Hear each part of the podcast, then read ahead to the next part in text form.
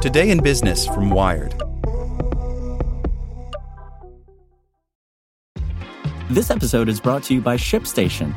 You know, some things take a lot of work, like sending little robots to far off distant planets. And just as that's challenging, so too is running a successful e commerce business, especially when there's so much to do. So I want to introduce you all to ShipStation.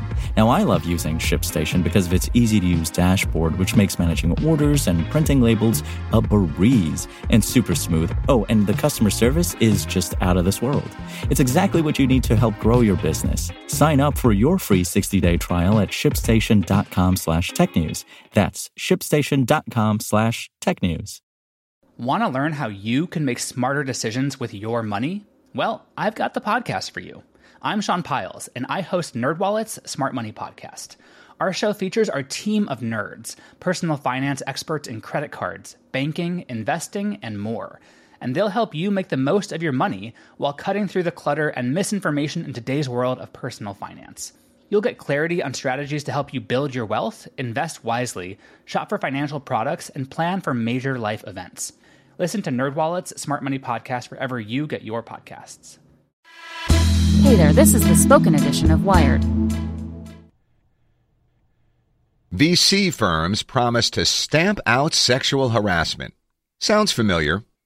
By Natasha Tiku. If you believe their tweets, venture capitalists have never been more invested in making their industry hospitable to women. The flurry of good intentions did not come out of the blue. In the past few weeks, The Information and the New York Times have reported allegations of sexual harassment by well connected tech VCs against female startup founders, many of them women of color. They describe repeated propositions for sex from male investors, unwanted groping and kissing, sexually explicit texts in the middle of the night, and pressure to get a hotel room after a business meeting. Those charges were backed up with emails, screenshots, and texts from iMessage and WhatsApp. Before these media reports, the harassers suffered no consequences or disciplinary action. A tweet from Sam Altman Thank you to all the women who have spoken up about the harassment they've faced. Change will happen because of you. The prevalence of sexual harassment has been an open secret in Silicon Valley for years, but in the past few weeks, the critical mass of disclosures about people whose avatars routinely show up on your Twitter feed turned into a tipping point. The fight had moved from ineffectual HR departments and courtrooms to social media, where the verdicts are swift. In other words, this time was different, in part because Silicon Valley was already in the midst of a PR nightmare stemming from allegations of sexual harassment and gender discrimination.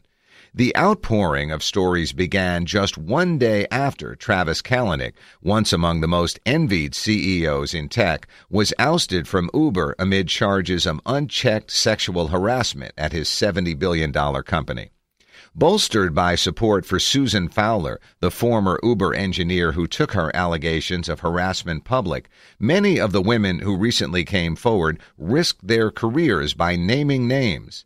In the wake of the disclosures, both Dave McClure of 500 Startups and Justin Caldbeck of Binary Capital resigned. Venture capitalists reacted much more supportively in public to harassment allegations than they have in the past.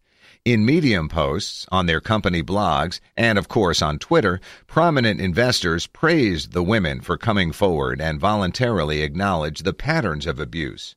Reid Hoffman, a partner at Greylock Capital and a co-founder of LinkedIn, framed the industry's inaction as a human rights issue, even before the allegations about McClure came out, and urged his fellow investors to be more outraged. Yes, many of us do care, Hoffman wrote, all caps, on Medium. This is entirely immoral and outrageous behavior, and it falls to us to stand with you, to speak out, and to act.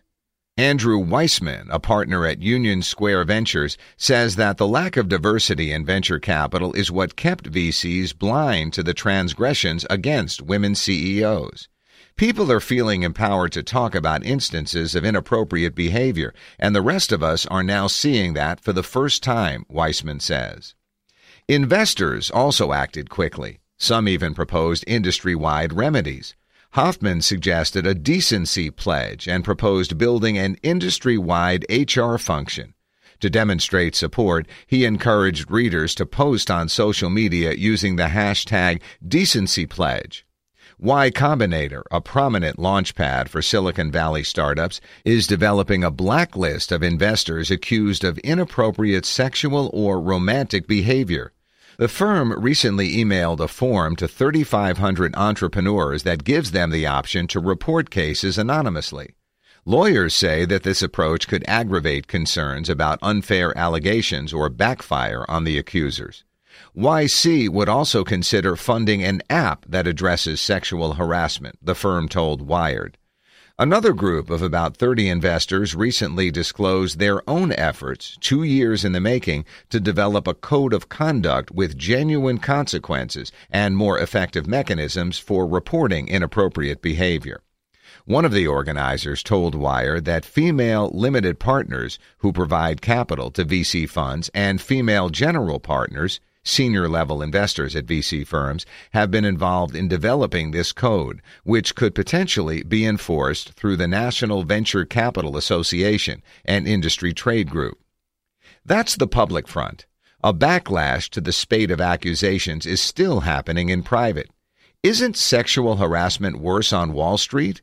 What about due process for the accused? This would never happen in my firm. Aileen Lee, the founder of Cowboy Ventures, told the New York Times that behind closed doors, VCs have characterized the spate of stories as a witch hunt targeting individual investors. Regardless of their motivation or sincerity, efforts like the Decency Pledge, a blacklist, and other public promises are still a sign that the power balance may be shifting between Silicon Valley's gatekeepers and female entrepreneurs and employees. The same shifting power dynamic has led to serial sexual harassers being ejected from their posts in academia and TV news after victims collectively broke their silence. But it's worth noting that the sexual harassment allegations against universities and media companies have, in some instances, hinged on lawsuits against the harassers. Such legal action is not by and large an option for women entrepreneurs who are harassed while seeking funding from VCs. They are not employees, and therefore they don't have the legal protections enshrined in employment laws like Title VII or California's Fair Housing and Employment Act. The recent outpouring of harassment disclosures may be an opportunity to remedy that problem, says Erica Baker, Director of Engineering at Kickstarter and an advocate for diversity and inclusion. What we're seeing right now is the canary in the coal mine moment, she says. We need to take immediate and swift action. She has spoken to representatives at both the Department of Labor and the Equal Employment Opportunity Commission about amending laws so that they apply to the founder investor relationship. Regulatory changes are one potential suggestion in the ongoing debate about which strategies, if any, can make an impact. Advocates are dubious about the industry's ability to police itself, and they have a case study to back up that skepticism venture capital's response to demands that it increase gender and racial diversity. It amounts to an empirical lesson in ineffectiveness. Consider, in 2016, only 10.7% of senior investors at the most prominent venture capital firms were women, up from 8% in 2015, according to an annual report conducted by the VC firm Social Capital and The Information. 75% of top investors were white men, down from 78% in 2015. Out of the 581 investors surveyed, 7 were black and 11 were Hispanic. Over the past decade, the numbers have actually been getting worse. Data from Columbia University shows that the number of female partners categorized as key decision makers in U.S. VC firms has fallen from 10% to between 5 and 8%. These abysmal ratios came in the wake of industry calls for increased diversity. 45 top VC firms, including high profile players like Kleiner Perkins, Andreessen Horowitz, and Battery Ventures, signed a pledge to improve diversity just four months after the 2015 verdict in the Ellen Pao trial. But the pledge, which was orchestrated by the NVCA, did not allocate resources, set targets, or demand accountability from signatories, according to NVCA CEO Bobby Franklin. The small amount of progress the VC firms are making on diversity can border on the absurd. For example, two of the top venture capital firms, which have raised billions of dollars, have each only hired one female general partner who happens to be the same woman. Hoffman's firm, Greylock Capital, hired Sarah Tavel as its first female general partner in 2015, 50 years after Greylock was founded. Tavel was poached by Benchmark Capital a few months ago, becoming the first female general partner in the firm's 22 year history. Greylock currently has no female general partners, although partner Sarah Guo makes investment decisions, sits on boards, and takes a leadership role. The industry is in a bind. Without women in positions of power, male investors don't even see the problem. Can you self police without being self aware? asks Union Square Ventures Weissman, who also has his doubts about the impact of internal pressure to increase diversity and prevent sexual harassment. I can say to you that USV has only added three partners in 12 years, but I think that's an excuse, Weissman says. If you want to make that change, you can make that change. Startup founder Sarah Kunst, one of the women allegedly harassed by McClure, says that any proposed harassment solution must address diversity because the issues are intertwined. The reason I'm not a huge fan of a decency pledge without requiring or demanding more diverse investing teams is because it comes across like a protectorate. Let me make sure no women get harassed on my watch instead of hiring a more diverse group of investors who will make it easier to identify bad actors, she says.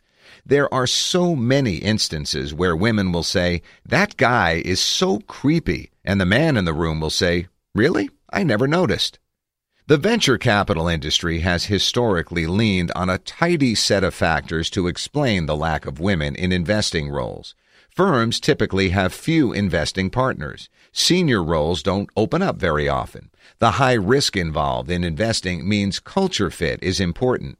There's a lot at stake because the gig can last for decades. Few women meet the exacting criteria. Yada, yada, yada. They're working on it. One of the open secrets in the Valley and in New York, too, is that every firm has hired a recruiter to bring on a woman partner, so there is that energy to do it, Weissman says. Venky Ganesan, former chair of the National Venture Capital Association and a managing director for Menlo Ventures, says there has been an unofficial adoption of the Rooney Rule, the NFL policy that mandates interviewing minority candidates for top coaching jobs in searching for candidates at venture capital firms. Keeping it unofficial is part of the problem. Venture capital has been a traditionally secretive and private industry until the last decade when it started courting the press with PR on wins and partners, Ellen Pao tells Wired. The closed nature of how they deal with these problems and how they encourage their portfolio companies to deal with these problems reflects their values around secrecy and opacity. It may appear like behind the scenes recruitment changes haven't made a dent, but Ganesan says change just comes slowly.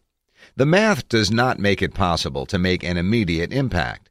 Take the NVCA, he says. The organization has roughly 500 firms as members that, on average, have around five general partners. Out of those 2,500 or so people, there are probably 30 to 40 general partner slots that get filled every year. Even if all 40 slots were filled by women, in five years, you'll have 200 women. No one is going to say that that is success. Dramatically expanding the number of women who start their own firms would be the best way to speed up the process, he argues. But when it comes to diversifying existing VC firms, the constraints are unavoidable. Nine women cannot have a baby in one month, he says. Math problems aside, the industry has undergone significant changes in recent years in response to market forces that impact investors' ability to get access to the best deals. When the next generation of founders wanted to work with VCs who are operators, not VCs who are lawyers or VCs who worked at Google and Facebook, that happened pretty quickly over the last five to eight years, says Hunter Walk, a partner at the seed stage investing firm Homebrew and veteran of YouTube and Google. Indeed, demand from founders to work with progressive firms that share their values seems like the most promising catalyst for increasing diversity. Limited partners willing to press the issue could also theoretically make a difference, but they have only recently piped up. LPs were afraid of getting kicked out of the top 20 or 30 venture capital firms, so therefore I don't think they felt comfortable raising any issue, Weissman says. It's still pretty kid gloves. They say, Hey, are you thinking about adding someone to the partnership? What are you thinking about gender diversity? Do you know so and so? The threat or actual pursuit of legal action can also force change, but it is inhibited by the prevalence of arbitration clauses in employment contracts, which require the complainant to submit to an arbitrator rather than seeking a remedy in civil court before a judge and jury. However, Ganesan argues that arbitration hasn't put a damper on the number of lawsuits filed or the influence those lawsuits might have on other firms. You may not be aware of them, but they happen, and when they happen, changes are made, he says.